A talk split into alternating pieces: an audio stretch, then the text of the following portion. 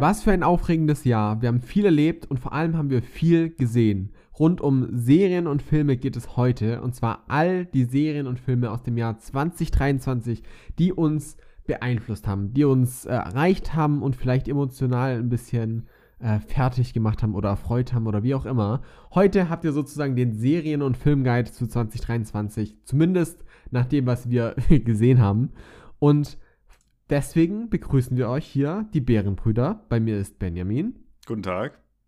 Und ich bin Aaron. Und wir freuen uns auf eine bärige Folge mit euch. Hallo. Gute, gute Antwort, ja. ich würde sagen, wir fangen direkt an mit den Serien von 2023. Und wir haben uns entschieden, wir gehen ähm, sozusagen nach Release-Date durch, zumindest äh, so wie wir jetzt nachgeschaut haben, von wegen dem ersten Monat, dann Januar, Februar, März und so weiter und so fort.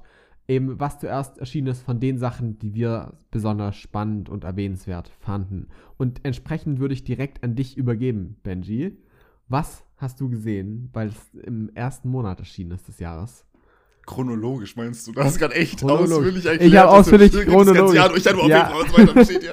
Okay, ja, wir gehen chronologisch durch und ähm, da habe ich direkt einen kleinen, einen kleinen sneaky Move gemacht und zwar habe ich was reinge, reingeschlichen in das Jahr 2023, was eigentlich äh, den ersten Release in 2022 hatte, aber nicht in Deutschland. Und zwar geht es um Atlanta, was äh, eine meiner liebsten Dramedy-Serien ist. Und ich glaube, ich habe auch schon des Öfteren im Podcast darüber geredet. Eigentlich immer, wenn eine Staffel rauskommt, haben, haben wir darüber geredet. Und ähm, wie gesagt, das ist in 2022 schon in äh, international erschienen und jetzt Anfang 2023, also im Januar, dann auf Disney Plus gekommen. Da kommt es nämlich in Deutschland immer raus. Und ist die vorerst zumindest mal letzte Staffel. Man muss dazu sagen, dass ursprünglich die zweite Staffel als letzte geplant war und jetzt kamen dann nochmal zwei weitere. Das heißt, jetzt vorerst die vierte, die letzte. Vielleicht machen sie ja nochmal zwei weitere. Ich, ich würde es mir wünschen. Ich finde es nämlich immer noch sehr unterhaltsam.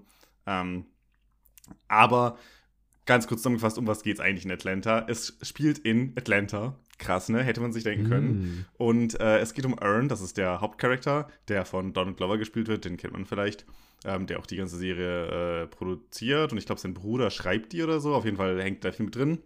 Ähm, und der äh, hat irgendwie so ein bisschen Studium verkackt und es läuft alles nicht so gut und äh, seine Freundin, mit der ist ja gerade auch nicht so, so gut äh, auf die, die, zu sprechen, aber die haben schon ein Kind zusammen und äh, da kommt es, wie der Zufall so will, dazu, dass sein Cousin als äh, Paperboy äh, dabei ist, hm. gerade ein bisschen Erfolg zu generieren, ähm, als so realer Gangster-Rapper halt.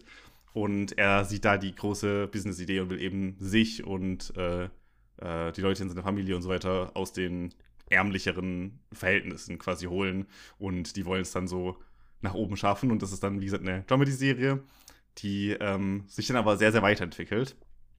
Das ist so das Setup der ersten Staffel und da geht es auch noch viel um dieses Musikbusiness, äh, wie machen sie das, wie gehen Verträge und so weiter, wie ziehst du große äh, Sponsorings oder sowas mit ran. Aber man merkt in der ersten Staffel schon, dass es da so ein paar Folgen gibt, die so ein bisschen so ein bisschen ins Weirde übergehen.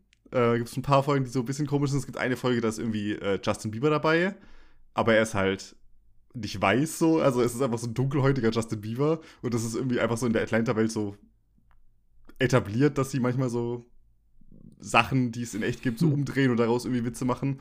Ähm, Jetzt reden wir über die vierte Staffel. Da ist das Ganze schon deutlich, deutlich weiter vorgesprungen. Wir haben äh, den Aufstieg von den Charakteren gesehen über die letzten drei Staffeln. Vor allem so, ne, die ersten beiden Staffeln erzählen so ein bisschen ihre Geschichte und das dritte, vierte ähm, ist dann noch ein bisschen ähm, was Eigenes. Und hier ist es so, dass wir halt dann weiterhin den Charakteren folgen, was die so machen, aber äh, mit der Zeit auch immer mehr einzelne Geschichten außerhalb von diesen Charakteren sehen. Also es gibt teilweise Folgen, wo die Hauptcharaktere nicht mehr drin vorkommen.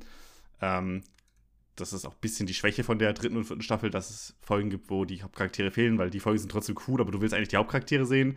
Was aber so richtig cool ist, ist, dass die Serie at this point komplett crazy ist. Also die vierte Staffel hat ähm, alles. Ne? Es gibt die klassischen Dramedy-Folgen, wo die Charaktere im Fokus stehen. Es gibt eine actionreiche Folge, es gibt eine Doku-Folge, es gibt eine Folge, wo Paperboy einfach nur sich denkt, oh, ich will aufs Land raus und ich hole mir jetzt eine Farm. Und die ganze Folge geht es darum, wie er irgendwie mit dem Traktor kämpft oder, versucht, das alles zu machen. Das ist so super, wie so ein ganz, ganz inniges Drama äh, und verliert so diesen ganzen Hip-Hop-Flavor, sag ich mal. Und das ist wild. Ähm, Und ich finde es absolut zu empfehlen. Ne? Also selbst wenn man mit, mit der Musikrichtung oder diesem ganzen Ding nichts anfangen kann, je weiter man kommt, desto mehr entwickelt sich daraus. Und meine absolute Lieblingsfolge, wahrscheinlich von der ganzen Serie, vielleicht von der ganzen Serie, auf jeden Fall von der vierten Staffel. Ich bin mir ziemlich sicher, dass ich äh, die auch schon angesprochen habe im Podcast, als die damals rauskam, ist der Crank Dead Killer aus der vierten Staffel, wo es darum geht, dass es einen Mörder, äh, einen, einen Murderer gibt, einen im Deutschen heißt es schon ein Mörder, oder? Ich habe gerade überlegt, ein Murderer sagen die in der Folge immer. Ja, aber im Deutschen ist es nur Mörder. Ich war gerade ja. verwirrt, weil Mörder und Murderer so komisch ist. Naja, ähm, auf jeden Fall den, den Killer, den Cranked Killer, der alle Leute umbringt, die irgendwie ein Video von sich online haben, wo der Song Crank Dead von Soldier Boy drin läuft. Was so ein absurdes Konzept ist. Oh. Und es wird dann eben eingeführt, dass Paperboy ähm, dass, dass, dass einer der Hauptcharaktere, Paperboy, eben, äh, als er jugendlich war, ein Video auf dem YouTube-Kanal von einem Kumpel irgendwie hochgeladen hat, dass die da halt so ein Dance-Video gemacht haben und deswegen hat er jetzt Angst, gekillt zu werden. Und die ganze Folge switcht so her zwischen, haha, der Killer ist nicht real, das wäre ja bescheuert, wenn der real ist und oh shit, was ist, wenn einer der Hauptcharaktere gleich wirklich umgebracht wird?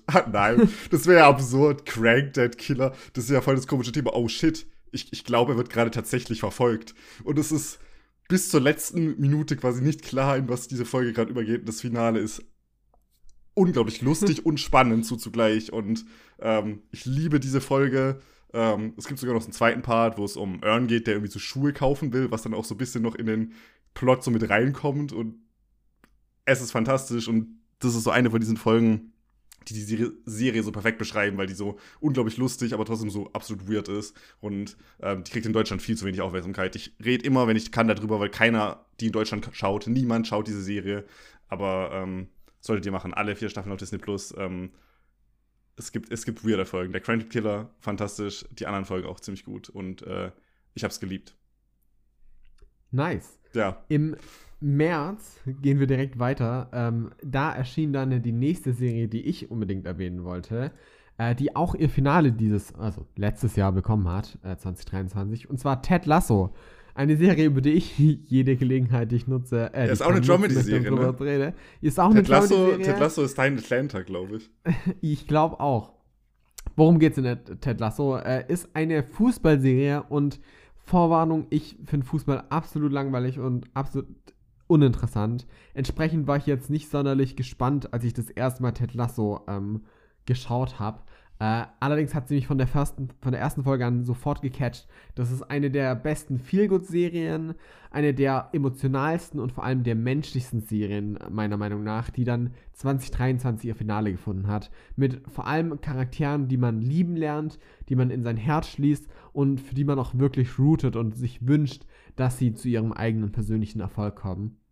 Entsprechend ist Ted Lasso die Serie, die ich unbedingt, unbedingt erwähnen wollte und bin sehr froh, äh, dass sie auch äh, recht schnell ihren Abschluss gefunden hat, sag ich mal, weil ich ein großer Fan davon bin, äh, abgerundete, schön abgeschlossene runde Serien zu haben, die eben nicht sich bis in die Ewigkeit ziehen, auch wenn mir etwas fehlt, jetzt da Ted Lasso vorbei ist. Entsprechend Ted Lasso rund um den, den amerikanischen Footballtrainer, der plötzlich zum äh, Fußballtrainer, also Soccer in Anführungszeichen Trainer in, in äh, London, beziehungsweise in, in ähm, äh, UK, in England wird. Ähm, kann ich nur empfehlen. Immer spaßig, immer herzlich. Und das ist so meine Feelgood-Serie des Jahres gewesen. Äh, deshalb die Empfehlung geht da ganz klar raus. Du wünschst ja eindeutig, dass es so bleibt, dass es nicht nochmal aufgemacht wird. Ja. Okay. Ja, wenn es so ein ich, gutes Ende findet, es ist ja, ich, so wie ich es verstanden habe, ist Ted Lasso ja auch äh, mehr gestreamlined und nicht so episodisch. Atlanta ist ja sehr episodisch, da kannst du easy peasy. Ja. Wenn du dann nochmal zwei Staffeln machst, dann wird die nee. Haupthandlung ein bisschen weiter getrieben, aber du kannst auch viel drumherum erzählen. Das ergibt dann Sinn, wenn es besser zu einem, zu einem geschlossenen Ende kommt. Und äh, ja. ja. Wenn ich, die nicht nur bei Apple laufen Fan würde, davon, die wenn die. Ja, fair. Ich bin, bin großer Fan davon von Sachen, die von Anfang an geplant worden sind mit hey, so und so viel und dann auch clean umgesetzt werden. Ähm, ich, ich störe mich dran, wenn Sachen ein bisschen ins Unendlichkeit gezogen wird. Und da rede ich jetzt vor allem von Sachen, die sechs, sieben, acht, neun, zehn Staffeln haben, weißt du, ich meine? Ja, das ist dann immer so, okay, ich, ich mochte die Charaktere und jetzt ist es einfach nur anstrengend. Ja. Ähm, wollen wir direkt weiter? Uns hat so eine Serie, die wir beide gesehen haben, die äh, im Juni. Oh, Juni erschienen ist. Ja. Äh, und die auch also zumindest deren Main-Handlung in einer Staffel abges abgeschlossen worden ist. Auch wenn es eine zweite Staffel geben wird. Ähm, Genau. The Last of Us. Ähm, The Last of Us, die Folge, als sie damals über The Last of Us geredet haben, hieß tatsächlich, The Last of Us ist jetzt schon eine der besten Serien des Jahres oder irgendwie so. Ähm, weil ich die sehr, sehr gut fand. Und die basiert ja auch, die Serie basiert ja auch die, auf dem Spiel von äh, Sony, von der PlayStation, was ich echt nicht mag. Ich glaube, das habe ich auch in der Folge extrem oft erwähnt, weil ich bin so Mhm. gefühlt der einzige Mensch, der dieses Spiel nicht mag. Ähm, und deswegen dachte ich, oh, ich gebe der Serie mal eine Chance, vielleicht kann die mich überzeugen. Bin aber eigentlich davon ausgegangen, dass die mich dann nicht so catcht. Und ich fand die fantastisch. Also ich finde die Serie super gut und die macht, macht mir so viel mehr Spaß als das Spiel. Und ähm, es ist theoretisch halt eine Zombie-Serie. Es geht um Joel, der halt ähm, das kleine Mädchen Ellie, weil die anscheinend ähm, irgendwie so keiner immun gegen den Zombie-Virus ist, der von A nach B transportieren muss. Das ist eigentlich das Runtergebrochene. Ähm, für ein Spiel-Setting ergibt es auch Sinn. Ne? Das heißt, du hast halt Missionen, wo du Zombies bekämpfst und sowas. Ähm, das Ganze wird dann natürlich dadurch auf, aufgearbeitet, dass die halt viele verschiedene Charaktere kennenlernen und halt auch die Beziehung zwischen den beiden, was sie in ihrer Vergangenheit verloren haben, was so diese, dieser Untergang der, der Zivilisation mit denen angestellt hat. Ähm, Joel, der quasi das, sein altes Leben verloren hat und äh, dann in der neuen Welt klarkommen musste und Ellie hingegen, die halt in dieser, dieser Zombie-verseuchten Welt, Zombies werden sie nie in der Serie genannt, aber in dieser verseuchten Welt quasi klarkommen musste. Und äh, die ist super gut umgesetzt und ich bin sehr gespannt, was die zweite Staffel machen wird. Die soll dann ja, glaube ich, auch jetzt dann dieses Jahr kommen. Ähm, und adaptiert die Story des zweiten Spiels, was ich bisher noch nicht gespielt habe.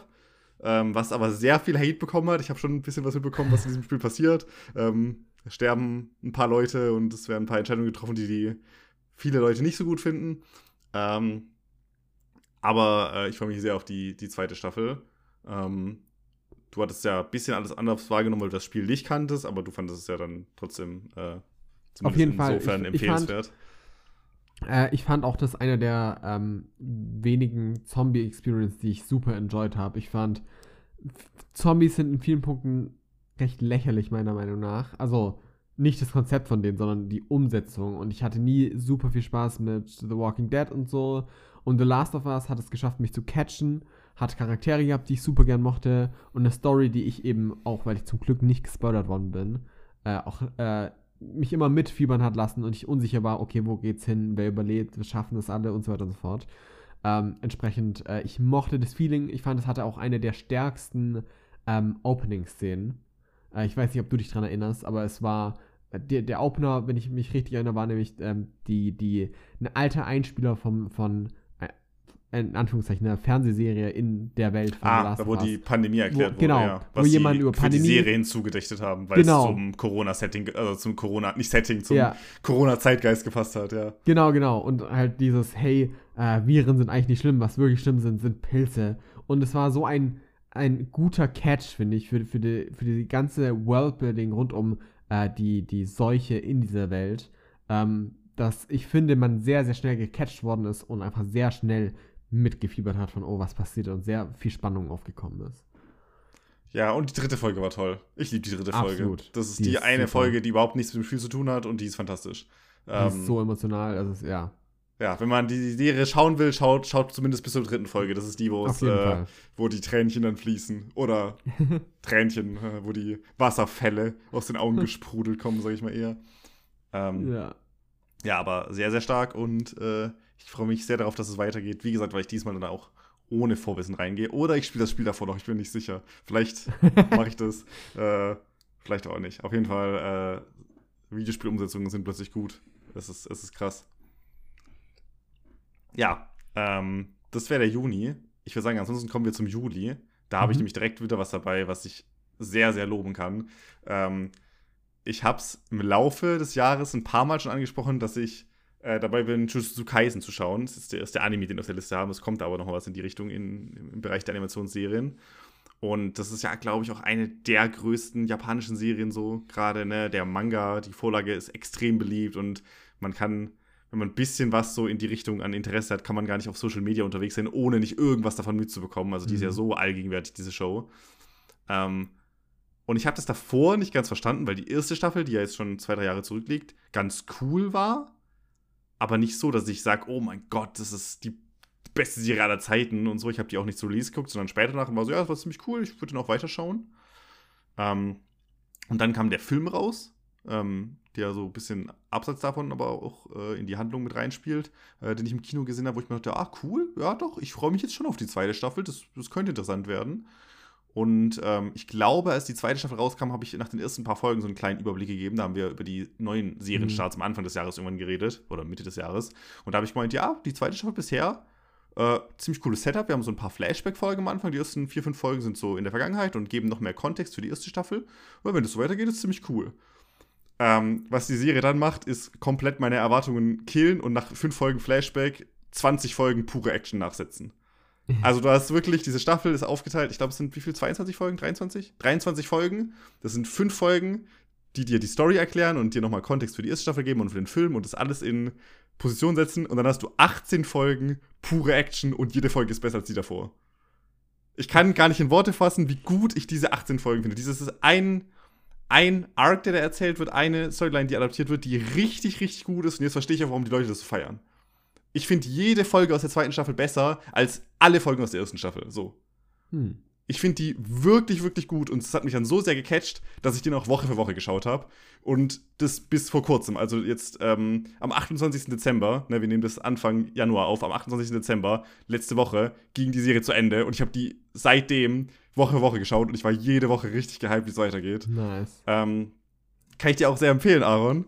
Denn, äh, ganz kurz, äh, um was da geht, zu Kaisen, eine Anime-Serie, wo es äh, Fluchmagie gibt. Also es gibt so Flüche, irgendwie, wenn Leute traurig sind und böse sind und so, können da so, äh, gibt es da so Flüche, die entstehen können, einfach aus den Menschen heraus. Diese Energie wird halt nicht gebündelt und dann entstehen da irgendwelche bösen Wesen daraus. Es wird dann erzählt, dass irgendwie in Schulen oder in Krankenhäusern, wo viele Leute unhappy sind, halt diese Flüche entstehen. Aber es gibt die, äh, die Zauberer ähm, Im Deutschen heißen die Jujuzisten, was viel besser passt, weil die Serie ja so heißt. Also das ist wahrscheinlich aus, der, aus, der, aus dem Original besser übersetzt. Ich habe neulich erst gelernt, dass das im Englischen Sorcery Fight heißt und sie einfach nur als Zauberer betitelt werden, was irgendwie sehr unpassend ist.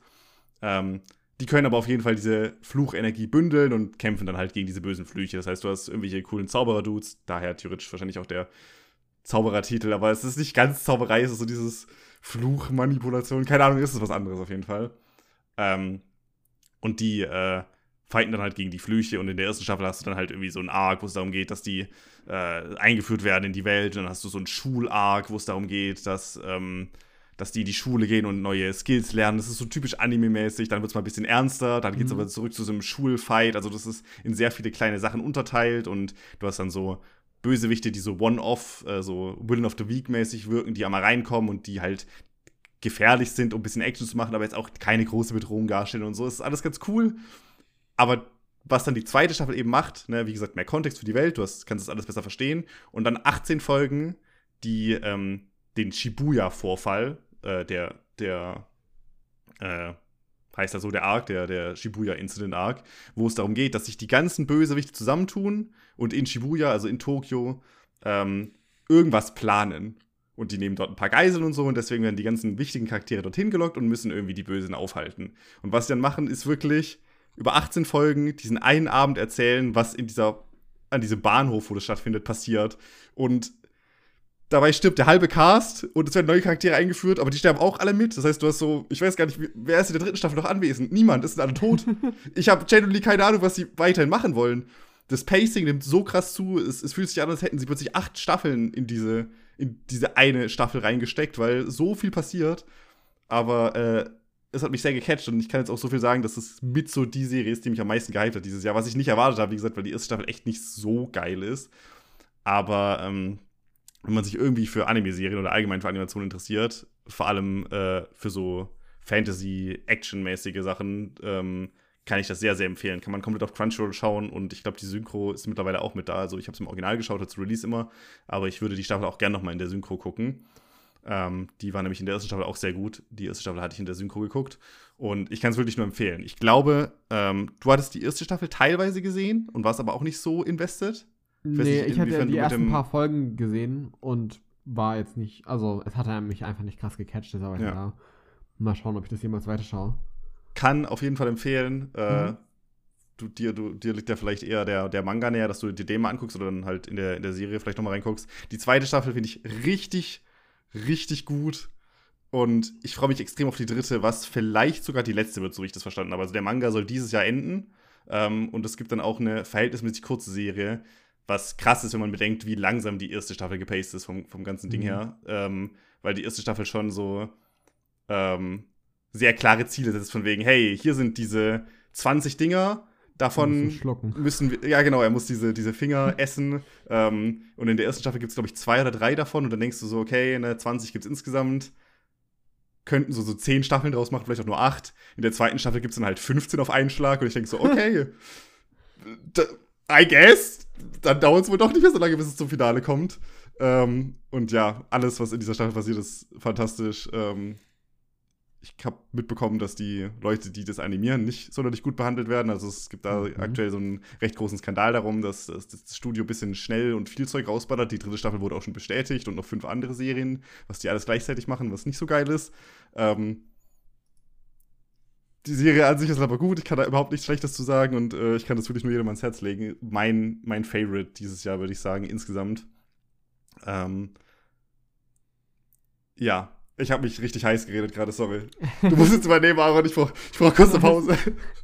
okay, wir kommen äh, zum nächsten und zwar zum August. Denn im August ist etwas erschienen, äh, über das wir zum einen über die erste Staffel erstmal geredet hatten, weil wir die beide unabhängig voneinander angeschaut hatten und die uns beide instant in diese Serie verliebt hatten. Und dann erschien die zweite Staffel davon, nämlich The Bear. Eine Serie rund um einen jungen Koch, der einer der, also zumindest ein sehr, sehr großer, guter Chef war, also Koch war, ähm, der in einem großen, teuren, guten Restaurant gearbeitet hat, sehr gut war und dann nach dem Tod seines Bruders dessen Sandwichladen ähm, übernimmt und es eben versucht zu führen, zusammen mit all den bisher existierenden Angestellten und sozusagen es geht um diese, in Anführungszeichen, Familie, die dort lebt, äh, die zusammen kocht, die zusammen diesen Laden aufbereiten will und es fängt an, oder die, die Prämisse ist sehr, sehr typisch, oh, er kommt und baut jetzt diesen Laden wieder auf. Aber was die Serie das macht, ist einfach unfassbar. Sie greift immer wieder die Charaktere in tollen Wegen auf und hat Episoden, die unfassbar stressig sind, die unfassbar berührend sind und catcht alles. Die zweite Staffel habe ich leider nicht komplett gesehen, weil ich einfach ah. nicht zeitlich es geschafft hatte. Aber ich weiß, dass du es komplett gesehen hast und auch überzeugt warst und ich möchte sie auch ja. unbedingt noch weiterschauen. Ähm, deshalb, du kannst mehr dazu sagen, was du insgesamt zu der, der zweiten Staffel äh, noch fandest. Aber ich habe nur Gutes gehört und ich freue mich auch, die noch zu Ende schauen zu können. Ja, es ist auch schon ein bisschen her, ne? Ich kann das verstehen, dass es sich bei dir so verlaufen hat. Die zweite Staffel im Vergleich zur ersten ist nämlich ein bisschen länger und braucht auch mehr, um in die Gänge zu kommen. Also, wenn du die mhm. anfängst, könnte die am Anfang so wirken wie, oh, sie, sie nehmen hier ein bisschen die Luft raus, ein bisschen schade. Es geht nämlich in, in erster Linie darum, dass dieses Restaurant halt jetzt, ähm, oder dieser Sandwichladen renoviert werden soll. Ne? Ich will jetzt ja. nicht zu viel darauf eingehen, was in der ersten Staffel alles passiert. Aber die erste Hälfte der Staffel ist wirklich viel mit dieser Renovierung. Eigentlich die ganze Staffel hat diese Renovierung oder dieses auf Vordermann bringen im Fokus, ähm, was aber dafür sorgt, dass die halt erstmal ordentlich runterfahren vom Tempo. Dafür ist die zweite Hälfte der Staffel halt umso krasser, weil sie wirklich viel vorbereiten und ähm, von den zehn Folgen, äh, ich habe gerade auch die Liste nochmal vor mir offen, ich habe gerade die IMDb-Seite offen, wenn du dir die anguckst, die ersten fünf Folgen, ja, cool. Und dann bei Folge 6, 7, 8, 9, 10 steht überall am besten bewertet, am besten bewertet, am besten bewertet. ja. ähm, was ich nachvollziehen kann, weil die Folgen hauen unglaublich rein. Ähm, ich würde sagen, vor allem die sechste und siebte sind so meine Lieblingsfolgen der zweiten Staffel. Ähm, die sind unglaublich stark. Es, ist, es geht super, super nahe. Also es ist ein extrem krasses, der Drama-Aspekt ist richtig krass da und ähm, äh, ich, ich, weiß gar nicht, ob es sonst so Serien gibt, die, die ähm, so nahe einem gehen, obwohl die die ganze Zeit nur Leute zeigen, die kochen. Also es ist so, das ist so ein Konzept, was einem nicht so nahe geht, aber sie schaffen es irgendwie so dieses, dieses, diese Intimität über, über dieses Kochsetting zu vermitteln, was ich sehr mhm. krass finde. Ähm, die sechste Folge ist, wenn ich dieses gerade richtig im Kopf habe, auch die äh, Folge, die der Vergangenheit spielt, wo wir so ein Familienessen sehen. Das heißt, wo wir gar nicht in diesem Restaurant-Setting sind, sondern bei einem Familienessen der wichtigen Charaktere. Da ergibt es natürlich noch Sinn, ähm, wie, wie da die Intimität besser aus, ausgearbeitet wird, was glaube ich auch somit die krasseste Folge ist. Da sind auch so viele Gastauftritte drin. Also, die haben wirklich Leute, die man nicht kennt, für die Hauptcharaktere gecastet und jeder einzelne Nebencharakter sind irgendwelche bekannten Schauspieler. Also in dieser Flashback-Folge sind zehn Leute plötzlich aufgetaucht, die wo ich alle dachte, hey, dich kenne ich, dich kenne ich auch. Die, die, hat einen Oscar, der hat auch einen Oscar. Was machst du da? Das ist übel krass, wenn man, wenn man sich die Hauptcharaktere anguckt, die so äh, aus einer Serie vielleicht mal bekannt sind oder so gar nichts, äh, gar keine größere so Hollywood-Präsenz hatten und dann aber so viele Schauspieler gibt, die diese Serie so sehr feiern, dass sie sich für irgendwelche kleinen Nebenrollen casten lassen. Also es gibt auch wirklich viele, die dann gesagt haben, sie haben spezifisch sich gewünscht, dabei zu sein, weil sie die Serie so gut finden. Ähm, was ich nachvollziehen kann. Sehr gute Serie, kann ich sehr empfehlen. Ähm, ich freue mich sehr auf die dritte Staffel. Ich will es ja. aber auch nicht zu sehr noch weiter aufschweifen, denn ich weiß, dass jetzt etwas kommt, über was du schon echt lange reden willst, Aaron. Ja, ich, ich hatte es ja schon erwähnt.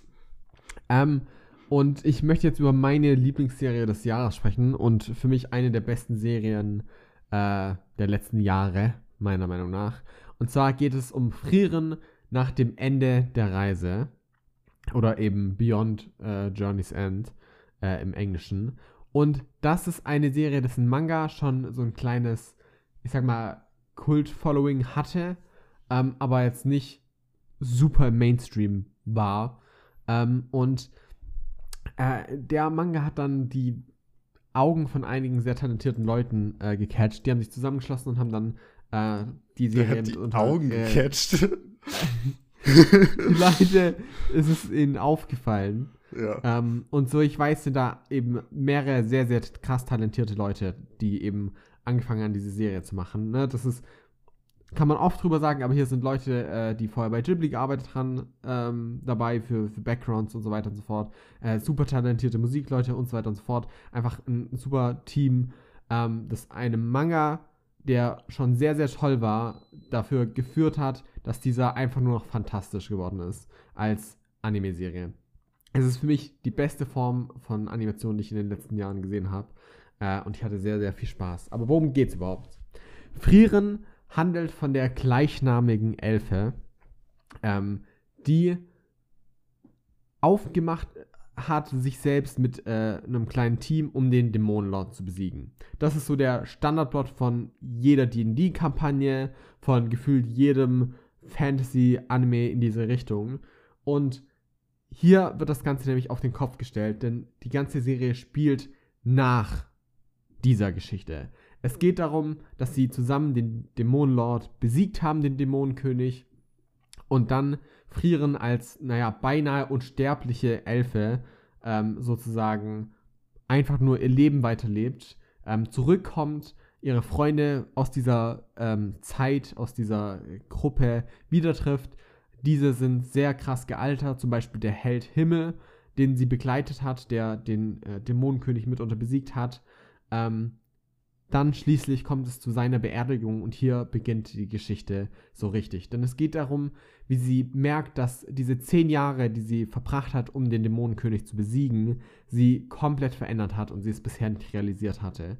Es geht darum, wie sie sich dann auf den Weg macht, um Menschen nochmal mehr zu verstehen. Denn für sie ist Zeit einfach etwas komplett anderes als für uns, obviously zehn Jahre mit jemandem zu verbringen, ist für Menschen etwas, was halt eine unfassbar prägende Zeit ist. Und für sie ist es eigentlich nur ein Wimpernschlag. Also für jemand, der schon mehrere tausende Jahre gelebt hat, ist es halt nichts.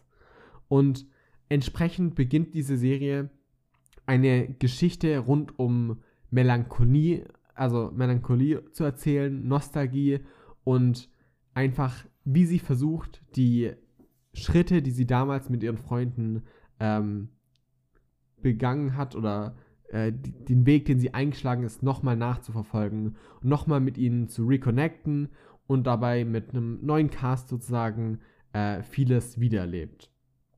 Die Geschichte ist für mich Peak Fantasy, weil es alles aufnimmt, was wir kennen und was wir in vielen Punkten lieben. Alles, was wir in so vielen Arten und Weisen schon kennengelernt haben. Egal, ob es die erste D&D-Kampagne ist, die man irgendwie selbst mit Freunden spielt. Oder ob es ne, typisch Fantasy ist, was man einfach schon sieht. Vieles wird hier aufgegriffen und von einer ganz eigenen Perspektive neu betrachtet. Das ist keine Serie, die full on auf Action geht. Das ist keine Serie, die einen richtig krassen Epos erzählt sondern es ist eine der menschlichsten Serien und emotionalsten Serien, ähm, die ich mitunter erlebt hat. Und das Ganze verpackt in einer Optik, die so unfassbar schön ist. Also der ganze Look soll an typisch alte Anime-Serien ähm, erinnern. Äh, die ganzen Backgrounds und Hintergründe sehen so fantastisch aus. Es sieht wirklich, jeden Shot könntest du dir aufhängen als ein Gemälde. Es ist wunderschön. Untermalt mit einer Musik, die ich jetzt schon seit Wochen äh, auf Spotify höre.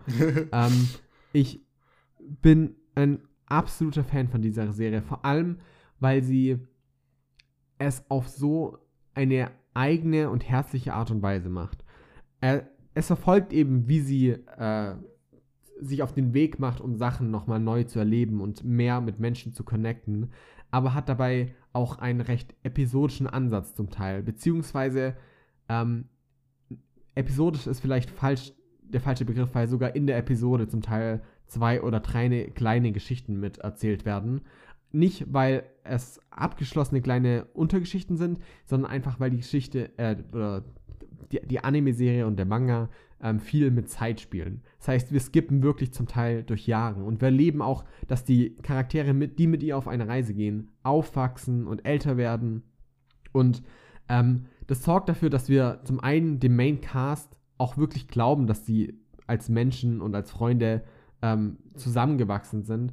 Aber es sorgt auch dafür, dass kleine Folgen, die wirklich nur über 10 Minuten gehen, mich so unfassbar gecatcht haben und so emotional berührt haben, dass ich selten so viel Spaß hatte. Es ist auch eine, ein Porträt von Fantasy, wie ich es schon lange vermisst habe, gerade im Anime-Bereich, weil der Anime-Bereich so ein bisschen notorisch dafür ist, alles zu, gami also zu gamifizieren und alles mit, oh, ich bin jetzt in einer Fantasy-Welt und ich habe hier meine Stats und ich jetzt verbessere einfach nur meine Stats und das ist alles wie ein Videospiel. Und seit Sword Art Online ist das so das Main-Ding, was einfach nur gemacht wird.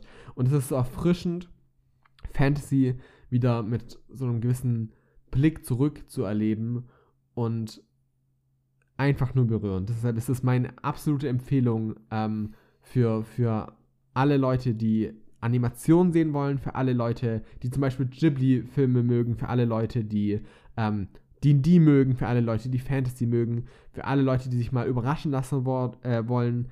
Es ist was ganz eigenes. Das Einzige es geht nicht damit rein, einen richtig krassen Epos zu warten oder ähm, richtig krasse Action. Ähm, denn ich finde, Frieren ist sehr viel mehr als das. Ähm, und wenn man damit reingeht mit dieser Erwartung, oh, ich will jetzt einfach nur Action sehen, wird man wahrscheinlich enttäuscht, auch wenn es ab und zu coole Action hat. Sondern es geht wirklich um das Worldbuilding und vor allem aber um die zwei, äh, die zwei, die mehreren Charaktere und Frieren, die so viel dazulernt und äh, einfach sehr viel erlebt in wirklich, wirklich kleinen, aber charmanten und menschlichen Momenten. Deshalb ja, Frieren nach dem Ende der Reise ist meine Empfehlung des Jahres. Ich finde es äh, schön, dass wir uns da nicht abgesprochen haben, aber beide haben wir eine Serie rausgesucht, die auf Crunchyroll läuft und ich sage, das ist das krasseste Action-Spektakel des Jahres und du sagst so, ja, bei mir hat es nicht so viel Action, aber ist trotzdem cool. Das heißt, falls ihr an Animationsserien interessiert seid, habt ihr hier die ja. perfekten Serien, äh, wofür sich ein Crunchyroll-Abonnement lohnt. ähm, Absolut. Die wirklich sehr gut sich gegenseitig anscheinend ähm, ausgleichen ähm, und genau quasi das, das Action-Spektrum füllen oder halt genau das ruhigere, emotionalere Spektrum. Ähm, ja, ich will es unbedingt auch noch schauen. Ich habe schon öfter mit dir darüber geredet und gesagt, ich will Frieren mhm. unbedingt noch nachholen, weil das auch so viel positives Feedback bekommt. Aber ich bin einfach noch nicht dazu gekommen und jetzt dachte ich, ja, ich lasse es noch voll durchlaufen und dann ähm, schaue ich mal rein, wenn es quasi zu Ende ist. Ähm, aber ja, äh, mir ist gerade auch durch Zufall aufgefallen, dass wir ansonsten bei den Serien wirklich nur noch Animationen jetzt haben. Also wir haben wirklich die Realsachen abgehandelt und jetzt noch drei, vier Animationsserien mit drauf. Ja. Ähm, ich würde auch sagen, kommen wir direkt zur nächsten, und zwar zu Pluto. Mhm. Ähm, ist gar nicht so lange her, dass wir darüber geredet haben. Wir nähern uns ja jetzt dem Ende des Jahres. Das, die kam nämlich im Oktober raus. Und das ist eine, wieder eine Animationsserie, eine, eine Anime-Serie, die auf Netflix erschienen ist, eine Netflix-Eigenproduktion sogar, wo es um einen Kriminalfall in der Zukunft geht. Es, es, geht darum, dass Roboter, die fortgeschrittensten Roboter der Welt, nach und nach ähm, ermordet werden von einer mysteriösen Figur. Ist sie ein Mensch? Ist sie ein Roboter? Sind es mehrere, man weiß es nicht. Sie wird auf jeden Fall äh, das Etwas oder die Gruppierung, wie auch immer, wird nur Pluto genannt. Und wir folgen dem Inspektor-Gesicht. Ne? Wir haben jetzt hier wieder eine japanische Serie, die aus, aus unerfindlichen Gründen ähm, sehr viel deutsche Bezeichnungen mit rein. Also, ne? da muss ich anmerken, das macht ähm, Frieren auch, aber noch viel, viel krasser als Pluto. Ja, deswegen habe ich es hab gesagt. Das ist, weil ja, du, das ist. Weil du gerade von Himmel und von Frieren geredet ja, hast. Ja, ja, ja. Das ist, das, wow. Diese deutsche und japanische, äh, das deutsche und japanische ist ja sehr stark verknüpft. Und wir folgen auf jeden Fall dem Inspektor-Gesicht, der halt auch ein krass entwickelter Roboter ist, auch einer der bestentwickelsten, der halt auch sehr menschlich wirkt, also quasi von außen nicht von einem Menschen zu unterscheiden ist. Und der soll eben diesen Fall aufklären. Und ähm, ich habe das mittlerweile ein bisschen sacken lassen, die Show. Mein erstes Feedback dazu war damals, dass ich die am Anfang richtig cool finde und dann die letzten irgendwie zwei, drei Folgen mit zu viel Sci-Fi-Action sind und dieser ganze Kriminalfall halt dann größtenteils aufgeklärt ist und in den Hintergrund rückt. Und wenn ich jetzt im Nachhinein so drüber nachdenke, ist es immer noch genau meine Meinung. Also ich finde, es ist eine sehr starke, also es ist eine sehr starke Show. Ich würde die trotzdem absolut empfehlen. Ja. Ähm, aber mein, mein Kritikpunkt, dass ich einfach den ersten Part, dieses, dieses richtig äh, glatte, mysteriöse, aber dieses ähm, so, so Krimi-mäßige in diesem coolen Setting, äh, die ganze Musik und so ist ja auch so, so ein bisschen äh, Mhm. creepy ist der falsche Begriff, aber so dieses Mysteriöse halt, so dieses, ähm, die lösen jetzt einen Fall, Polizei, äh, irgendwie FBI-Zeugmäßige, äh, dass das mir mit am meisten gefallen hat und ich das sehr gern noch mehr gesehen hätte und das danach ein bisschen zu, nicht generisch, aber zu sehr Sci-Fi-Action-mäßig wird. Ähm, vor allem, weil wir so viele andere Sachen in dem, in dem Jahr hatten, die so animationstechnisch actionreich so aufgefasst, äh, aufgefallen sind. Und da hätte ich halt dieses ähm, richtig äh, schöne, krimimäßige mehr, mehr gefallen. Aber es adaptiert ja eine vorhandene Geschichte und die endet halt so. Ne? Das kannst du natürlich jetzt nicht ändern. Und insgesamt kam die sie auch gut an und ich würde es trotzdem empfehlen. Ähm, ja. Ich habe sonst Ja. nicht viel mehr zu sagen. Vor ein Ich paar. Monaten kam da, unser, kam da unsere Folge schon so raus. Die, da kann man nochmal genauer reinhören. Da haben wir sehr ausführlich drüber geredet. Ähm, trotzdem eine der besten Folgen des Jahres, äh, der besten Serie des Jahres. Ne? Ich möchte nochmal anmerken, auch wenn ich negativ über Sachen rede, das sind die Serien, die ich durch die Bank weg empfehlen würde. Alle, die wir ansprechen. Ähm, außer die nächste, die habe ich nämlich nicht fertig geschaut. Aber darüber kannst du reden. Ja, kommen wir zum, ähm, zum, zum November. Da haben wir nämlich gleich zwei Serien. Äh, und zwar einmal haben wir Blue Eye Samurai, was auch eine Netflix-Serie ist und es geht um eine junge Kriegerin, ähm, die sich rächen möchte und zwar im Japan der Edo-Zeit. Und sie ist eine Ausgestoßene, weil sie eben ähm, Mischlingsblut in Anführungszeichen ist, weil sie äh, ähm, westliches Blut hat und blaue Augen und deswegen ähm, nicht gerne gesehen wird und sie möchte sich an äh, ihrem in Anführungszeichen möglichen Vätern rächen. Sie weiß nämlich nicht, wer ihr Vater ist ähm, und sucht da deshalb äh, Leute aus dem Westen, die illegal in Japan leben. Ähm, das sind nämlich so vier Leute, die unfassbar viel Macht haben und von dort aus beginnt eben eine sehr typische Rachegeschichte ähm, mit aber super viel Action, super viel Spaß und einem Charakter, ähm, der es einfach viel Spaß macht zuzuschauen, denn sie ist nicht nur der Punkt eben, dass sie eben in Anführungszeichen wieder ein, ein Mischling ist, sondern vor allem das Ding auch, dass sie als Frau ähm, zu dieser Zeit deutlich, also obviously kaum Rechte hat und das alles ne, ein großer Struggle ist, wie geht man damit um und sie trotzdem eben diese Selbstständigkeit hat und diese, ähm, dieses Ausbrechen aus den, aus den Normen und aus den Regeln und aus der Unterdrückung und einfach äh, sich eine sehr, sehr spannende und spaßige ähm, Action-Serie rausentwickelt. Äh, ich sehe das ähnlich, wie du es bei ähm, Pluto gesagt hast. Äh, ich finde auch, dass es jetzt nicht die perfekteste Serie überall ist. Ich finde, sie ist an vielen Punkten ähm, generisch. Ich finde, an vielen Punkten ähm, fand ich es manchmal ein bisschen. Äh, hätte ich mir fast mehr gewünscht, was die Action angeht oder was sonst was angeht. Trotzdem finde ich sie von vorne bis hinten durchweg einfach unterhaltsam und spaßig. Und ich finde, sie probiert mal was Neues. Sie probiert auch mit ihrem Animationsstil was Eigenes. Ähm, und ist eine Serie, die im Ani- Animationsbereich einfach ähm, so ein bisschen raussticht als etwas Eigenes und deshalb meine Empfehlung ist äh, für den Monat November zusammen mit äh, der Serie, über die wir gleich reden werden. Ähm, einfach schöne Action für alle Leute, die, die Lust an, auf Samurai haben, auf ähm, so die, die Edo-Zeit von, von Japan und auch allgemein ähm, einen starken äh, weiblichen Charakter vielleicht sehen möchten. Ähm, meine Empfehlung geht hier raus. Äh, auch nicht allzu lange, hat glaube ich nur äh, acht, neun Folgen. Ähm, dafür sind die Episoden länger. Ähm, ja, meine Empfehlung. Ja, wie gesagt, das ist die einzige Show, die ich jetzt hier angefangen, aber nicht fertig geschaut habe. Ich glaube, das ist das gleiche wie bei dir mit The Bear, dass ja. es theoretisch eine gute Show ist, aber sich irgendwie so ein bisschen verlaufen hat, weil ja auch so viel anderer Kram noch rauskam. Ja. Ich habe ja sogar, als wir über Blue Eye Samurai vor ein paar Folgen geredet haben, habe ich ja sogar auch gemeint, ne, ich habe es angefangen und würde es theoretisch gerne weitergucken, aber ich habe jetzt so viel anderen Kram seitdem noch geschaut und das hat mich einfach am wenigsten dann gecatcht und ich schaue mhm. es bestimmt noch irgendwann fertig. Ich meine, ich kriege es jedes Mal, wenn ich auf Netflix gehe, wird es ja oben angezeigt von wegen, hey, willst du das nicht weiterschauen? Ich denke so, ja, ich muss aber das andere gucken, sorry. ähm, deswegen, ich werde es auf jeden Fall noch nachholen. Die, ich glaube, die Allgemeinheit mag das ja auch ziemlich gerne, also kam mir auch ziemlich gut an, die Show. Ähm, aber ja, bei mir hat es nicht 100% Klick gemacht, habe ich das Gefühl. Mhm. Im Gegensatz zur nächsten Serie, denn ähm, wir haben Scott Pilgrim, kam auch im November raus, hattest du gerade schon angeteasert. Mhm. Und äh, ich mag den Film sehr gerne. Ich hatte den auch nochmal nachgeholt. Wer dazu mehr wissen will, habe ich auch ausführlich drüber geredet äh, vor ein paar Folgen, als wir, als wir ähm, Scott Pilgrim äh, über den Film und über die Serie geredet haben. Und ja, die Serie ist eine neue Interpretation, Fortsetzung, irgendwas dazwischen von dem Film, den ich schon sehr gerne mag. Und äh, ist jetzt im Animationsstil. Ähm, der Film war ja noch Live-Action und ich kann gar nicht so viel dazu sagen. Es geht halt um Scott Pilgrim, ist halt so ein, so ein Typ.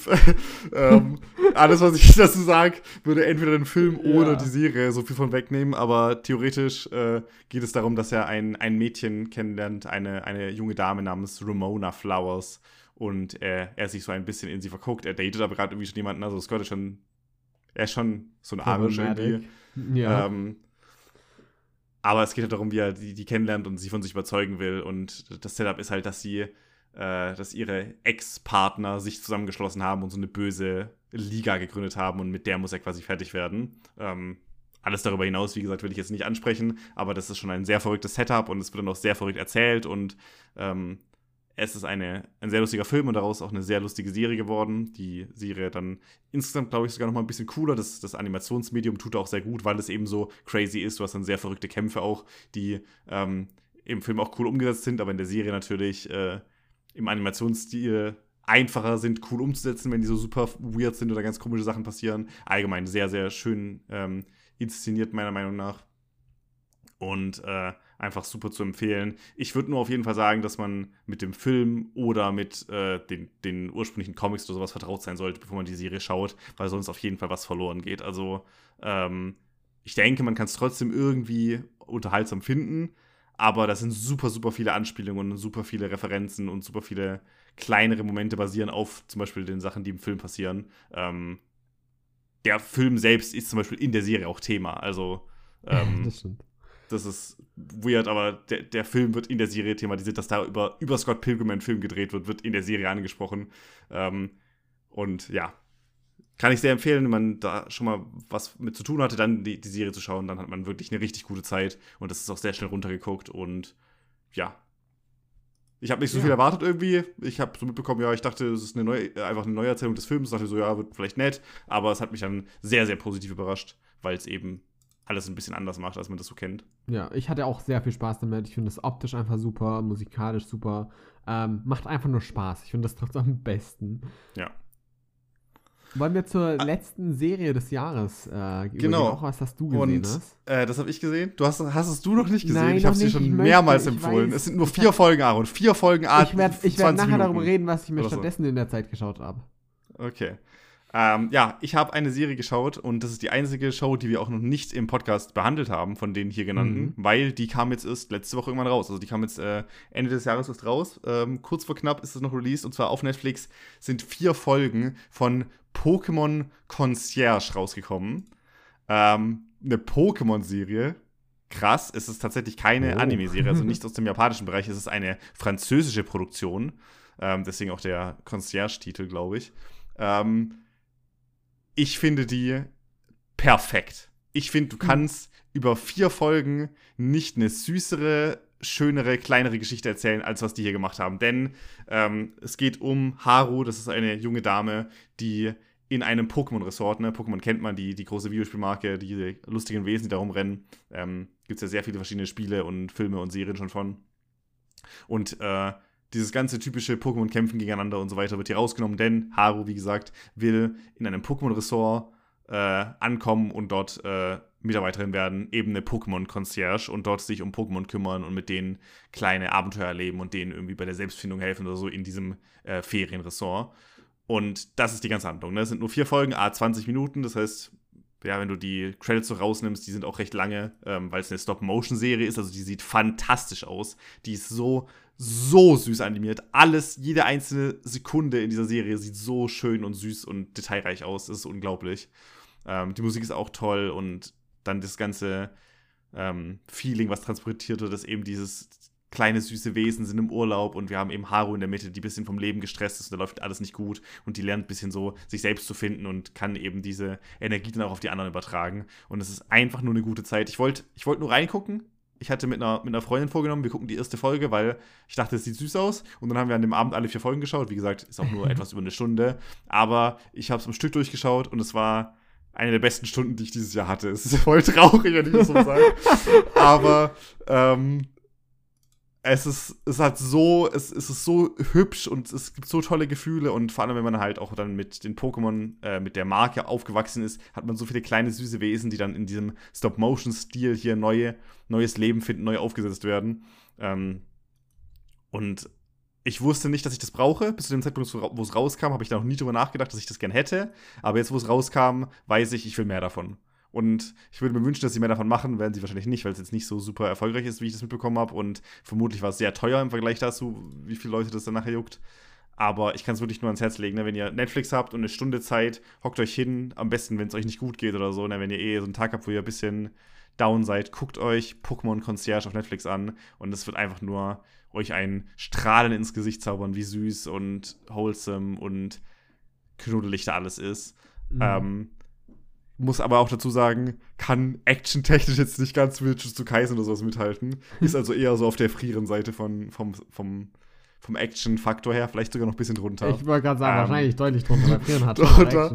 Ähm, ähm, ansonsten ja. aber fantastisch. Also ich habe es ich hab's sehr geliebt und wirklich, das ist so die Serie, die ich jetzt allen Leuten empfehle, weil es so auch so kurz ist, wie gesagt, vier Folgen und einfach nur süß. Ähm, schau das an, Aaron. F ganz ehrlich, ich, fuck ich you, warum hast du es noch nicht gemacht? Ja, ich, ich komme komm gleich drauf hin, warum ich es noch nicht gemacht habe. Ja, wir haben jetzt hab nämlich die Serien größtenteils durch. Ja, wir haben wir noch haben, ein paar äh, genau, Sachen, die wir noch nebenbei Menschen. erwähnen wollen. Ja. Denn es ist obviously ist noch viel mehr erschienen. Wir konnten nicht alles anschauen ähm, und auch nicht alles ist so, also wenn wir über alles reden würden, wäre egal wie gut oder schlecht, wäre die Folge einfach extrem lang. Die Folge ist jetzt schon jetzt super lang und wir haben noch nicht mal mit den Filmen angefangen so. Lasst uns Deswegen. gerne wissen, was ihr für Favoritenserien habt. Ansonsten würden wir jetzt hier noch ein paar Honorable Mentions einfach erwähnen. Sachen, die wir entertaining fanden, aber die jetzt nicht Meisterwerke sind oder so, zumindest aus unserer Sicht. Ähm, und ich würde sagen, wir gehen durch die einfach ganz kurz durch, denn ich hatte vor allem noch zwei Sachen, die ich erwähnen wollte, und zwar Jury Duty ähm, da habe ich auch im Podcast drüber geredet. Das ist eine äh, Reality-Show, wo es um einen Typen geht, der ähm, als einzige Person nicht weiß, dass eine Serie entsteht. Und es geht um, darum, dass er einfach Jury Duty machen muss, also ne, im Gericht als Zeuge, nicht als Zeuge, als ähm, Jury äh, Geschworenen äh, dabei ist. Und es ist einfach Comedy, ähm, hat Spaß gemacht zu schauen, ist keine perfekte Serie, hat seine Strecken ist weird, awkward, aber hat einfach Spaß gemacht und auf der anderen Seite möchte ich noch unbedingt erwähnen, ähm, die Tagebücher der Apothekerin. Ähm, guter Titel. Das ist eine Anime-Serie im Shoujo-Bereich, äh, also widmet sich vom Zielpublikum, falls die Leute, die es nicht wissen, Jojo bedeutet einfach, dass äh, es sich vor allem an, an jüngere Frauen widmet ähm, und meistens einen eigenen Stil hat, ähm, von was erzählt wird. Es gibt viele Parallelen und ich finde, das ist einer der besten seines Genres. Ähm, es geht nämlich um eine, äh, ein junges Mädchen, das ähm, Apothekerin ist und dann eines Tages verschleppt wird und äh, gezwungen ist, ähm, im großen Palast von Japan zu arbeiten und sich da so, so ein bisschen aufarbeitet und äh, immer wieder ihre Skills unter Beweis stellt. Und das ist super spannend, ihr einfach bei der Arbeit zuzusehen, mehr von ihr zu erleben.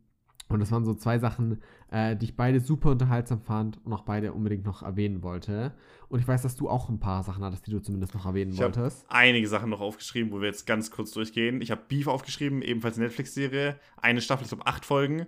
Eine Mhm. Dramedy-Serie, wo es um zwei Leute geht, die Beef haben. Es gibt einfach nur zwei Personen, die mit dem Auto aneinander geraten und dann anfangen zu streiten. Es eskaliert so krass, dass sie dann fast den anderen töten. So. Also es ist wirklich, dass dieser Beef einfach nur sich hochschaukelt. Sehr weirdes Setting, sehr cool umgesetzt. Geht bisschen unter neben jetzt Atlanta und The Bear, weil es einen ähnlichen Vibe hat, so dieses Dramedy-mäßige. Mhm. Aber quasi mit Atlanta und The Bear verglichen zu werden, mit welche der besten Dramedies, die ich je gesehen habe, ist trotzdem noch halt krass. Ähm, deswegen trotzdem erwähnenswert, ne? kann, kann ich auf jeden Fall empfehlen. Äh, ich habe da noch Captain Laserhawk aufgeschrieben, das war diese weirde Ubisoft-Gaming-Serie, wo es um, ähm, um so ein Far, ich glaube Far Cry war das, der Shooter, der irgendwie so ein Add-on bekommen hat, was dann in eine Serie adaptiert wurde, wo aber Assassin's Creed mit dabei ist und so, aber als Frosch. Und dann ist aber Raymond mit dabei, der so Crack dealt und so ein Scheiß. äh, es war eine weirde Serie, ähm, die fand ich aber auch sehr cool, gibt's auch auf Netflix. Ähm, hat mir auch sehr viel Spaß gemacht. Äh, hat ein bisschen so diesen Cyberpunk Edge Runners Vibe gehabt, weil es halt auch so Mhm. ähm, äh, cyberpunkig ist. Ähm, ja, von Ubisoft kann man jetzt halt, was man will, aber die Serie war cool.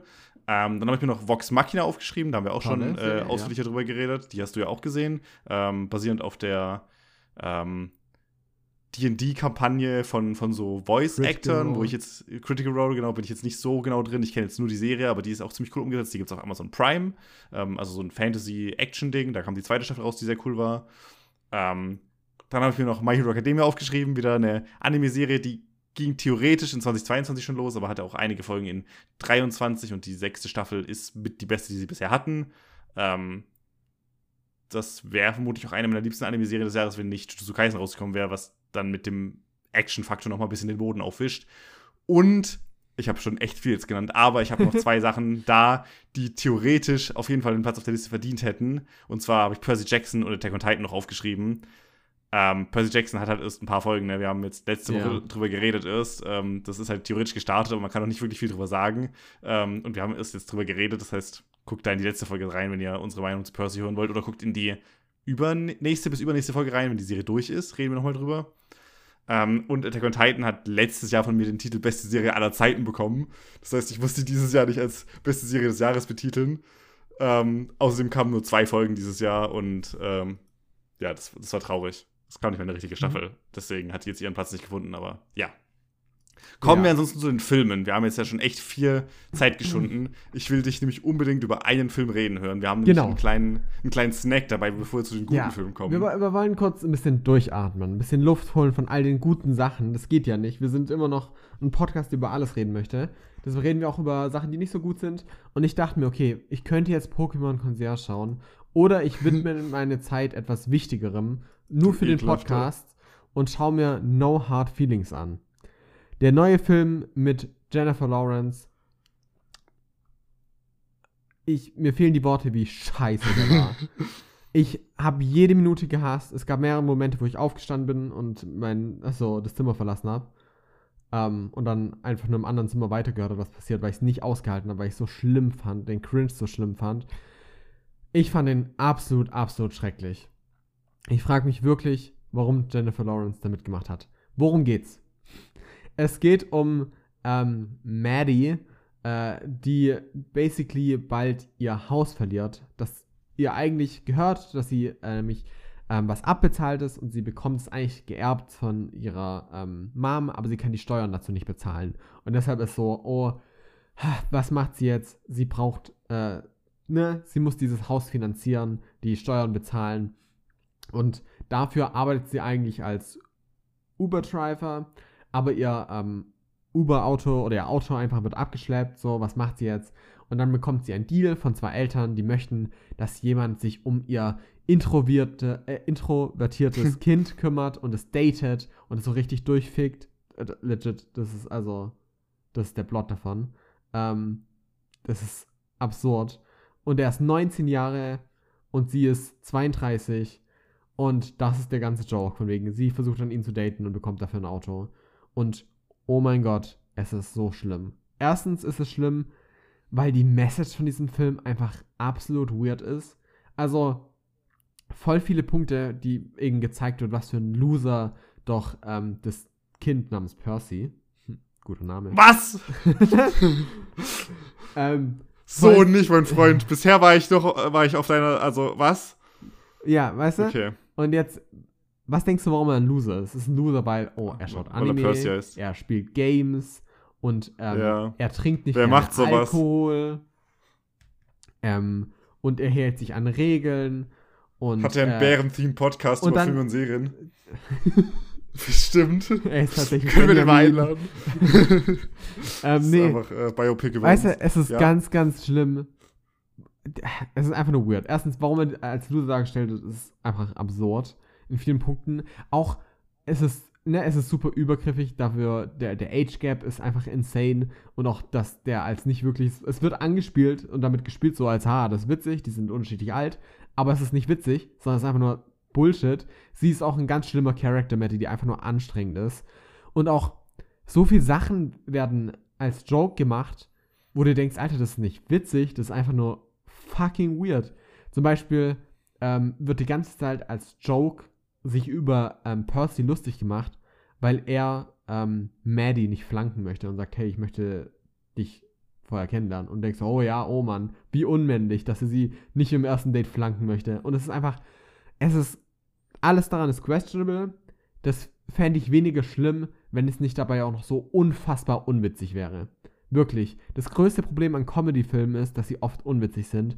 Das größte Problem an diesem Film ist, dass er nicht nur unwitzig, sondern auch einfach nur cringy und unangenehm ist. Ich finde diesen Film unfassbar schlimm. Der schlimmste Film des Jahres, den ich gesehen habe, meiner Meinung nach. To be fair, ich schaue jetzt nicht aktiv Filme an, wo ich denke, ich mag sie nicht. Außer den. Doch, tust du. Nein. Du hast jede zweite Folge Sachen- was dabei. Hä? Die mag ich aber alle. Ich enjoy jeden Film davon. Naja, okay. Ich finde, es ist ein sehr gewaltiger Unterschied, ob ein Film ähm, schlecht, aber unterhaltsam ist oder ob ein Film einfach nur schlecht ist. Und dieser Ja, Film schon. ist einfach nur schlecht. Also ich, ich habe ihn nicht enjoyed. Es war nicht so, wie wenn ich mir jetzt, ähm, ich weiß nicht, die wilden Hühner oder so anschaue und ich lache drüber, dass es absurd ist und das ein deutscher Film ist oder fucking Rocket, ein Film, den ich absolut liebe, weil es einfach entertaining ist. Oder ob ich einen Film anschaue und mir nur jede Minute denke, oh mein Gott, ich wünschte, es wäre vorbei. Aber ich habe es mir für diesen Podcast angetan, weil ich dachte, okay, ich müsste anstatt, anstatt, stattdessen Pokémon anschauen, das kann ich ja nicht machen. Entsprechend habe ich mir lieber No Hard Feelings ähm, angeschaut und es bereut.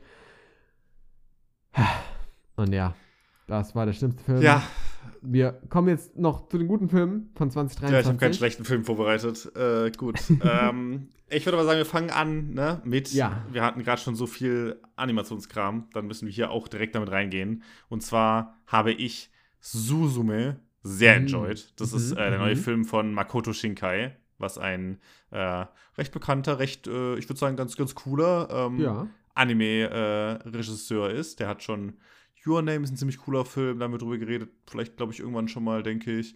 Ähm, Garden of was gab's noch? Worlds, Weathering with You, Garden of ja. Worlds. Ja, es gibt 5 echt Centimeter per viele Filme, die cool sind. Und jetzt kam eben der neue raus und den haben wir sogar zusammen im Kino geschaut damals. Mhm. Und ich würde nicht sagen, dass er so der beste von ihm ist, aber Unterhaltsam. war trotzdem gut, ne? Also Ja. ich würde den trotzdem als schön, äh, sehr, sehr schön animiert und toll von der Musik. Ich höre hin und wieder immer noch den Soundtrack, der ist echt, der ist echt gut. Ähm, ich habe auch immer noch den fucking Ohrwurm. Das ist ein Jahr bald her von diesem Dü, Dü, Dü, Dü, Dü, Dü, Dü. So ein Scheiß, Alter.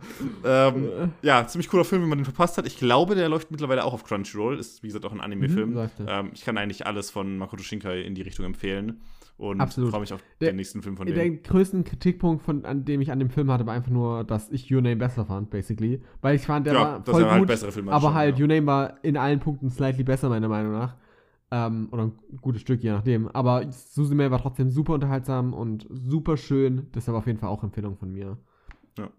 Und der hat einen äh, laufenden und lebendigen Stuhl, dieser Film. Einfach so ein kleiner Stuhl, der True, rumrennt. Der nur drei Beine hat. Ähm, genau, das war, wollte ich noch mit anmerken. Das ist so der Selling Point dieses Films. Ja, Ja, ähm, zum nächsten gehen. Genau, weiterkommen. Ich habe den im April geschaut und danach im Mai kam, ähm, jetzt kommen tatsächlich zwei Marvel-Filme. Man hätte es man hätt's nicht erwartet. Mhm. Aber wir haben zweimal Marvel auf der Liste. Den einen so, ja, und den anderen recht klar. Ähm, kommen wir zu dem Ja-Film. Den äh, weiß ich gar nicht, ob du den auch zu den besten Filmen des Jahres zählen würdest, haben wir noch gar nicht drüber geredet. Ich hatte den einfach aufgeschrieben, Mhm. so dreist wie ich bin. Ähm, und zwar Guardians of the Galaxy 3, der einzige MCU-Film auch des Jahres, der mich wirklich irgendwie gecatcht hat. All- Allgemein die einzige MCU-Produktion, die ich so richtig gut fand. Ähm, ich habe auch nicht so viel von denen geschaut tatsächlich. Ähm, Mhm. Und ja, Guardians of the Galaxy kennt man eigentlich, ne? Ist mittlerweile der dritte Film. Ähm, die ersten beiden waren toll, der dritte ist auch toll. Ist zum Glück recht weit von dem restlichen Marvel-Universumskram weg, deswegen funktioniert der halt alleine auch gut. Ähm, die schlechtesten Teile dieses Films ist das, oder die schlechtesten Teile basieren darauf, dass er in dieses Marvel-Universum angebunden ist, weil halt Sachen passieren, so im Sinne von, Charaktere kriegen in der letzten Minute plötzlich so, oh, jetzt, die werden doch noch überlebt, damit sie eine eigene Serie bekommen Hm. oder sowas, weißt du? Das ist so das, was mich am meisten in diesem Film Ja. gestört hat, dass am Ende so ein paar Sachen gedreht wurden, dass sie doch nochmal Spin-offs zu irgendwelchen Sachen machen könnten, zu irgendwelchen Charakteren oder so. Ähm, ansonsten fand ich den genauso wie die ersten beiden sehr lustig, äh, auch emotional ganz gut packend und ich finde, der sieht auch gut aus. Die meisten Marvel-Sachen heutzutage haben ja irgendwie so ein bisschen diesen trashy Look, keine Ahnung warum. Ähm, ich hatte an dem jetzt eigentlich nichts in diese Richtung zu kritisieren. Und ähm, wenn Marvel einfach weiter in dieses Niveau halten würde, würde ich auch die ganzen anderen Filme schauen, weil ich den halt echt spaßig fand. Ähm, ist halt aber auch der einzige aus dem MCU gewesen dieses Jahr, der dieses Niveau erhalten hat. Ähm, würde gerne wissen, was deine Meinung dazu ist. Weil wir hatten auf jeden Fall darüber geredet, der Genau. rauskommt. Da waren wir uns, glaube ich, recht einig, dass der gut ist.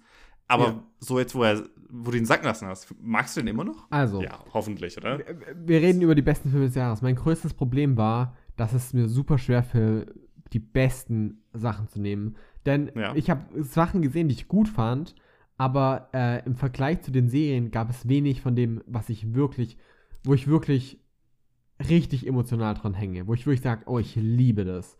Das hatte Wir hatten sehr Jahr, viele Serien dieses Jahr, das Genau. stimmt, ja. Und bei Serien gab es super, also gibt es mindestens drei, die ich wirklich absolut, absolut liebe. Und bei Filmen gibt es einen, den ich absolut liebe und über den werden wir gleich reden. ja. Und die anderen Filme fand ich halt gut und Ja. that's it in vielen Punkten. Kam auch daher, dass ich einfach viele Filme gesehen habe, aber nicht viele aktuelle, die erschienen sind. Weißt du, ich meine, wir waren zwar ja, fast jeden Monat. Genau, wir waren zwar fast jeden Monat im Kino oder so, aber es war jetzt nicht so, dass wir ähm, jeden aktuellen Film geschaut haben, leider, sondern eher alten, alte Filme noch und so. Entsprechend ist genau hier der Punkt bei Guardians of the Galaxy. Ich liebe diesen Film nicht, aber ich fand ihn entertaining. Ich fand, Ja. ich hatte die meisten anderen Marvel-Filme. Ich habe eh gesagt, dass ich nach ähm, dem Finale mit äh, Infinity War ähm, aufgehört habe.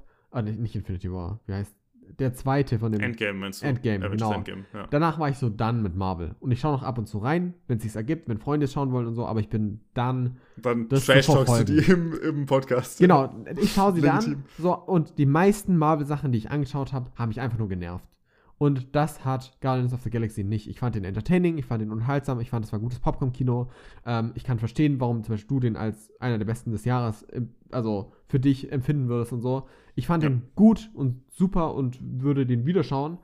Ähm, aber ich hänge emotional nicht dran. Das ist so mein Review zu dem Film.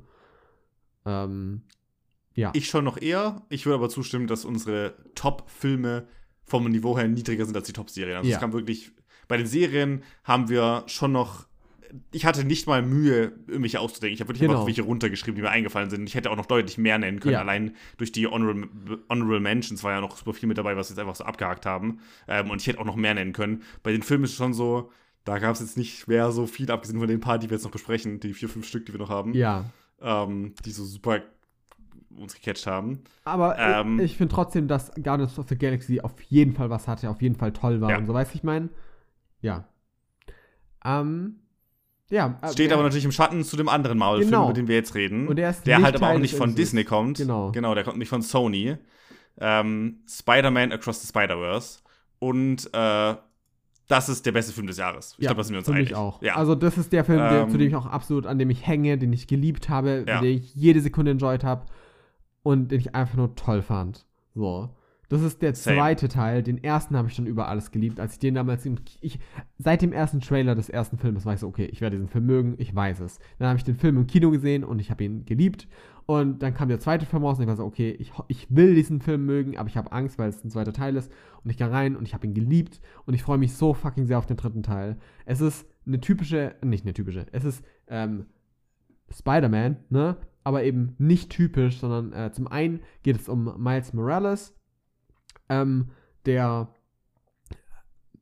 äh, äh, deutlich, deutlich weniger vertreten ist in den ganzen Adaptionen, würde ich behaupten. Also es gibt. Ja, mittlerweile nicht mehr. Also der ist schon so der. Mittlerweile. Er ist im, im Fokus-Ding, ja. Ja, aber so vor ein, zwei Jahren war es noch gar nicht so. Und jetzt. Also er ist durch die Filme, durch die Spider-Man-Filme Genau. ist er in den Fokus gerückt. Aber Ja. zum Beispiel in den Spielen ist er jetzt auch sehr vertreten. Und ich würde mich jetzt nicht wundern, wenn der in Realverfilmung jetzt dann bald auch eingeführt wird und so Ja, weiter. und Also er ist ein sehr Charakter. wird. Ja. Ähm, und einfach der, der erste Film hat sehr damit gecatcht. Und äh, der zweite Punkt ist eben das Spider-Verse. Äh, die Art und Weise, ich habe ja schon oft, auch ich glaube die letzte Episode, die vorletzte, getrashtalkt über Multiversen und dass mich das alles abfuckt und dass ich Multiversen so anstrengend finde. Ähm, und es gibt immer wieder so Ausnahmen, die mich daran hoffen lassen, an denen ich einfach nur Spaß habe. Das ist nämlich vor allem Everything Everywhere All at Once. Das ist ein super guter Film, den ich mir tätowieren lassen würde, so gut finde ich den. ähm, Würdest du echt, ja. Würde ich echt. Ja, würde ich auch, glaube ich, ja. Ähm, und äh, Spider-Verse, finde ich, macht das auch auf eine fantastische Art und Weise, das zu implementieren. Gleichzeitig ist es ein Film, der mit dem ersten Teil schon so krass geprägt hat, dass Animation mehr sein kann, also westliche Animation, die ein bisschen kreativer sein kann, mehr rausholen kann. Und der mit dem zweiten Teil da genau weitermacht, der einfach optisch so fantastisch ist. Und der Soundtrack ist so enorm gut. Und ich habe mich einfach in diesen Film verliebt und freue mich so sehr auf den dritten Teil. Ja. Der dritte sollte jetzt auch bald rauskommen. Also Mhm. der sollte Anfang des Jahres erst sogar starten. Ich glaube aber, das ist so eine ähnliche Situation wie bei Jujutsu Kaisen, dass du ein richtig hohes Niveau forderst und die Arbeiter halt nach Monate, jahrelangem Worken einfach irgendwann halt sterben. Ja, So. Das ist nicht mal jetzt als ähm, Joke gemeint, sondern ich glaube, vor allem mit Streik und so Zeug ist es absolut unrealistisch, dass der jetzt im Kang in den nächsten drei, vier Monaten rauskommt, was ursprünglich geplant war. So. Genau, also das Ding ist, ähm, also in Japan ist es allgemein sehr krass und ne, die Leute überarbeiten sich äh, in der Animationsindustrie immer und immer wieder und das ist schlimm. Und äh, das ist so ein großer Kritikpunkt an, an Spider-Verse, dem zweiten schon, ähm, denn äh, also zum einen die Unions rund um Animation sind nicht so wirklich vorhanden in vielen Punkten und ähm, es wurde viel geoutsourced und es wurde viel nach Kanada und so weiter gemacht, weil eben dort Unionizing und so noch schwieriger war und eben ähm, das dafür gesorgt hat, dass Animationen noch günstiger gemacht werden konnten. Das ist ein Grund dafür, warum der so toll aussieht. Das ist ein Grund auch dafür, warum zum zweiten Teil deutlich, deutlich mehr Behind the Scenes existiert. Also wenn man mal auf Twitter, auf X, ich hasse mein Leben, auf Twitter geht ähm, und nach Spider-Verse guckt, wird man zum zweiten Teil super viel Behind the Scenes finden, weil super viele Leute einfach geoutsourced worden sind. Das ist mein Wissen dazu. Ähm, aber ne, das ist eine Sache, die super criticizable ist, aber das ändert natürlich auch nichts äh, daran, was für ein Meisterwerk dieser Film ist. Aber mal schauen, wann, wann da dann der dritte kommt. Und ich hoffe einfach, dass die Leute ähm, die Anerkennung, die Bezahlung und all das bekommen, was sie sich verdient haben, weil dieser Film hat Ja. es wirklich verdient. Ja, ich finde den auch sehr toll. Ähm, ich mag den sogar noch mehr als den ersten. Also ich Mhm. mag den ersten auch. Ich würde nicht sagen, dass ich den liebe, so wie du. Den zweiten liebe ich aber auf jeden Fall. Also der gefällt mir noch so viel besser als der erste. Das ist irgendwie alles nochmal to the fullest, habe ich das Gefühl.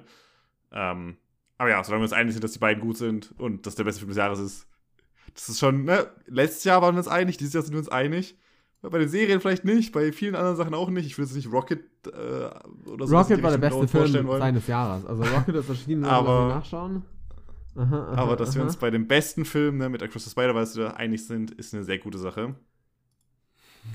Ähm, Ja. sch- Schaust du noch? Bist- Ich habe 2010, also ich habe nachgeschaut. Ich war noch nicht. 2010, okay. Ja, also 2010, da hatten wir auch einen Podcast, den kennt nur niemand. ja. Ähm, Ähm, beste Film. Äh, ja.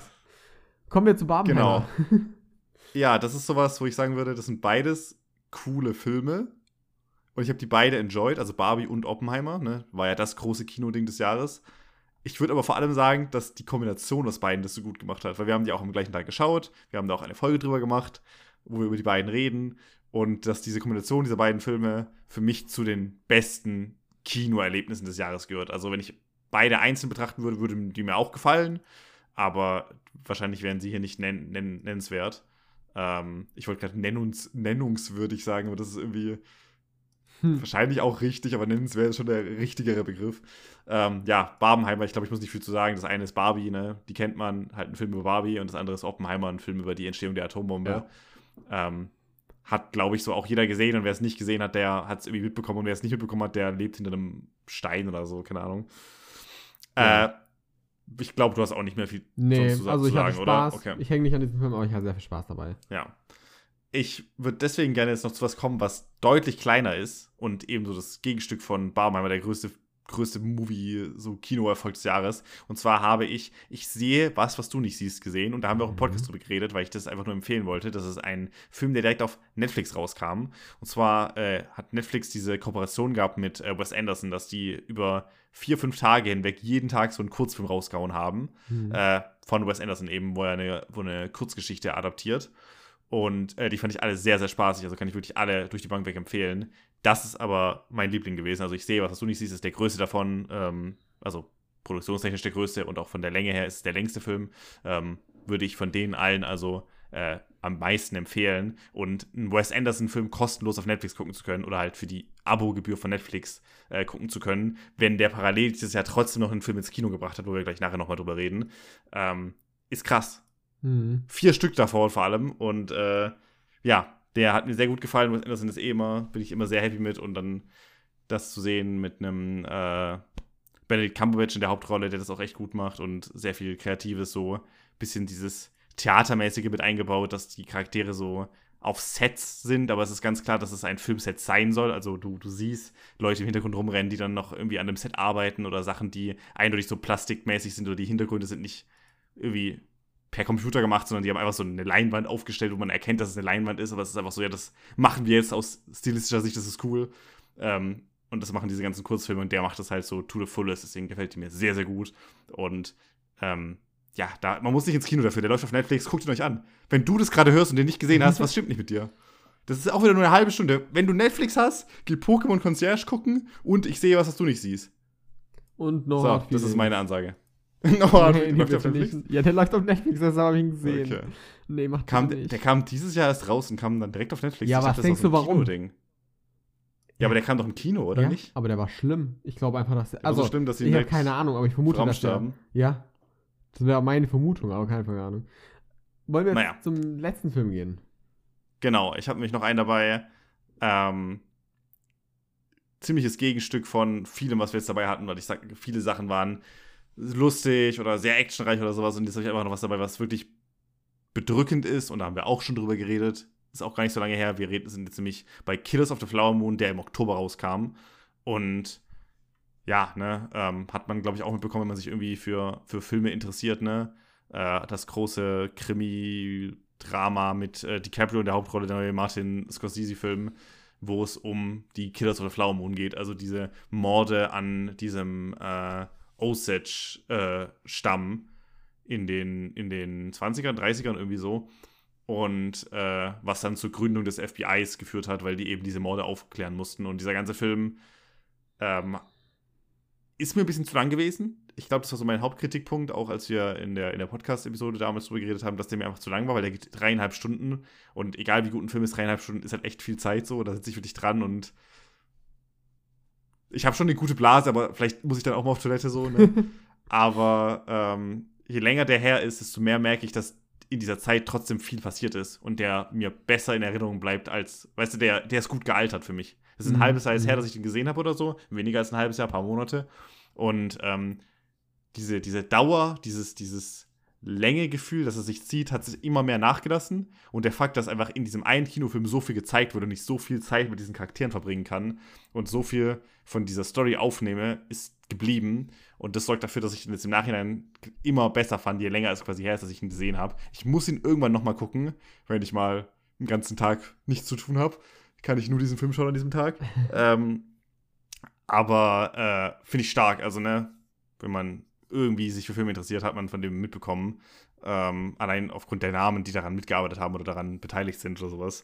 Und äh, wie gesagt, ich, ich denke, auch wenn meine ursprüngliche Kritik ein bisschen negativ war, weil, weil der sich irgendwie so gefühlt hat, als ob er sich zieht, äh, je länger es her ist, je mehr Zeit vergeht, desto mehr sehe ich, dass der, dass der stark ist von, von dem, was er mir erzählen will. Und äh, das ist eine ziemlich gute Sache. Ich glaube, ich habe selten Filme, die richtig gut altern. Also ich habe Sachen, wo ich sage, die finde ich nach einem Jahr immer noch gleich gut, aber dass ich Sachen besser finde, kommt selten vor, denke ich. Äh, mir fällt jetzt zumindest auch kein konkretes Beispiel ein, ähm, dass ich Sachen Mhm. schlechter wahrgenommen habe mit der Zeit, sie dann sich immer, immer eher gut angefühlt haben.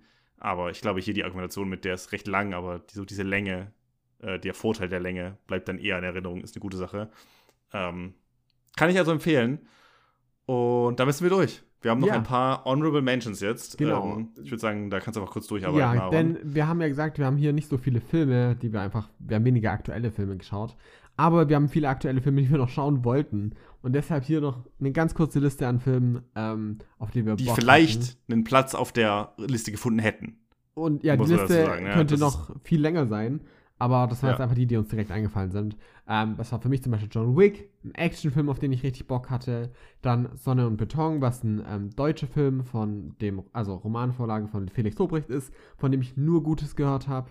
Ähm, das, den Dungeons and Dragons Film, auf den ich einfach Bock hatte und nicht dazu kam. Dann Der Junge und der Reiher, der neue Ghibli-Film, auf den ich richtig Bock hatte, der jetzt in Deutschland erst jetzt erscheint. Aber ähm, Ja, den werden wir wahrscheinlich in der nächsten Folge genau. besprechen. Ähm, Könnt ihr euch darauf freuen, auf jeden Freut Fall. euch drauf. Die Creator, das ist ein Cypher-Film, auf den ich echt Bock hatte. Und Asteroid City, auf den du sehr Bock hattest, nämlich auch von ähm, Wes Anderson. Genau, wir hatten gerade vorhin ja darüber geredet, dass Wes Anderson viel dieses Jahr gemacht hat. Genau, es, Den werde ich auf jeden Fall auch noch nachholen, ja. wenn es den irgendwo es gibt gibt. auf jeden Fall noch viel, viel mehr. Es gibt auf jeden Fall noch viel, viel mehr Filme, ähm, die auf diese Liste gehören würden, wahrscheinlich, wenn man sie alle gesehen hätte. Aber das war unsere Liste. Lasst uns unbedingt wissen, was ihr mochtet. Ähm, schaut euch vor allem aber die Sachen an, die wir empfohlen haben. Und ansonsten Ja, macht es. würden wir uns verabschieden. Schaut Pokémon Concierge. Bitte schaut, Macht es, bitte ganz schaut ehrlich. Nicht No Hard Feelings. Ich bitte euch. Bitte geht nicht auf. Ich glaube, ich glaub, das ist ein ganz gutes Double Pack so. Du guckst erst No Hard Feelings und hast den ein richtig hartes Feeling, und zwar das, dass du richtig down bist. Und danach kannst du äh, mit Pokémon Concierge wieder dich, dich Ja. so, weißt du, bist du wieder happy. Naja, unsere Empfehlungen. Unsere andere Empfehlung ist, schaut nächste Woche, übernächste Woche wieder bei unserer Folge rein und hört mehr über andere Filme, Serien, Games und was auch immer. Was auch immer. Ähm, und damit verabschieden wir uns. Macht's gut, bye bye. Ciao.